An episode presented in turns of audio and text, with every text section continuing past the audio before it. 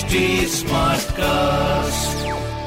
आप सुन रहे हैं HT स्मार्ट कास्ट और ये है लाइव हिंदुस्तान प्रोडक्शन। नमस्कार, आप सुन रहे हैं कानपुर स्मार्ट न्यूज, जहां आप हर रोज सुनेंगे अपने शहर कानपुर से जुड़ी बड़ी खबरें।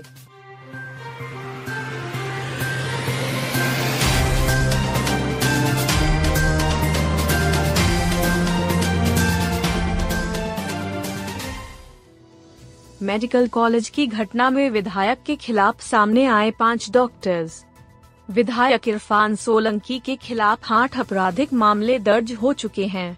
अब पुलिस मेडिकल कॉलेज में हुए विवाद पर भी काम कर रही है। घटना में जिन डॉक्टरों के साथ मारपीट हुई थी, उसमें से 4 पुलिस कमिश्नर के संपर्क में आ गए हैं।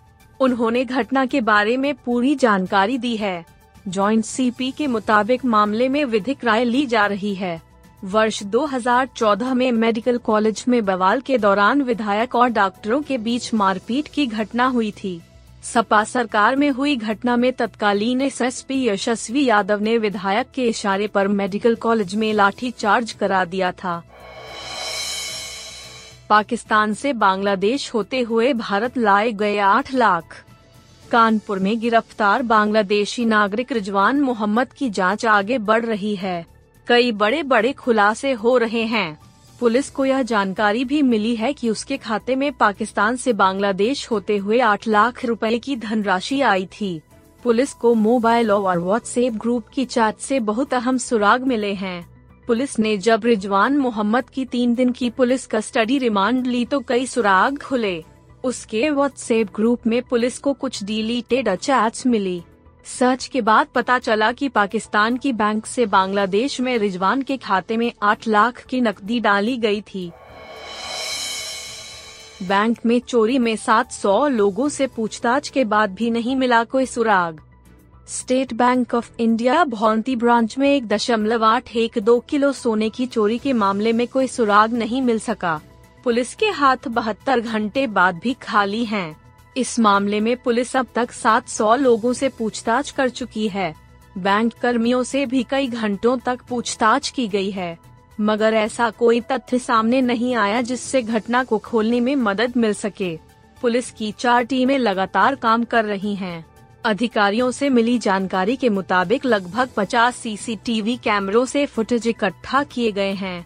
इसमें 12 टोल और नवाबगंज टोल के CCTV कैमरे शामिल हैं।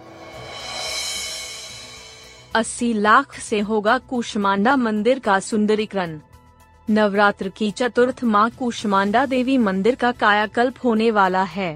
विधायक सरोज कुरील की पहल पर पर्यटन विभाग ने मंदिर के सुंदरीकरण के लिए 80 लाख रुपए जारी किए हैं। इस धनराशि से मंदिर परिसर की सुंदरता में 4 चांद लगाए जाएंगे।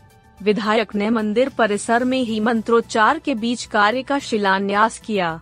उन्होंने कहा कि घाटमपुर में कुष्मांडा देवी का इकलौता मंदिर है।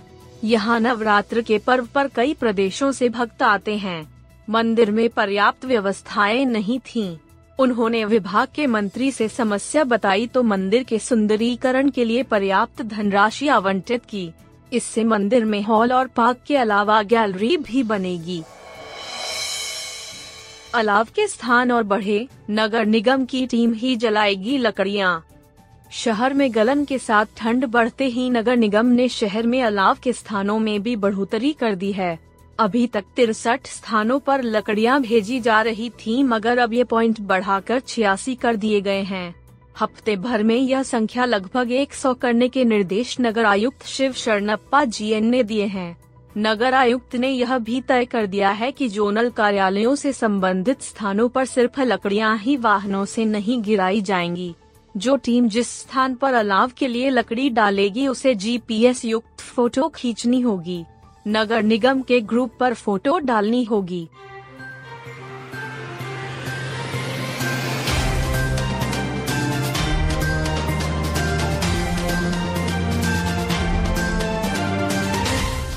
आप सुन रहे थे कानपुर स्मार्ट न्यूज, जो की लाइव हिंदुस्तान की प्रस्तुति है। इस पॉडकास्ट पर अपडेटेड रहने के लिए आप हमें Facebook, Instagram, Twitter और YouTube पर फॉलो कर सकते हैं। हमारा हैंडल है @HT स्मार्ट कास्ट। ऐसे और पॉडकास्ट सुनने के लिए लॉग ऑन टू www.htsmartcast.com। आप सुन रहे हैं HT स्मार्ट कास्ट और ये था live Hindustan production HT smart cast.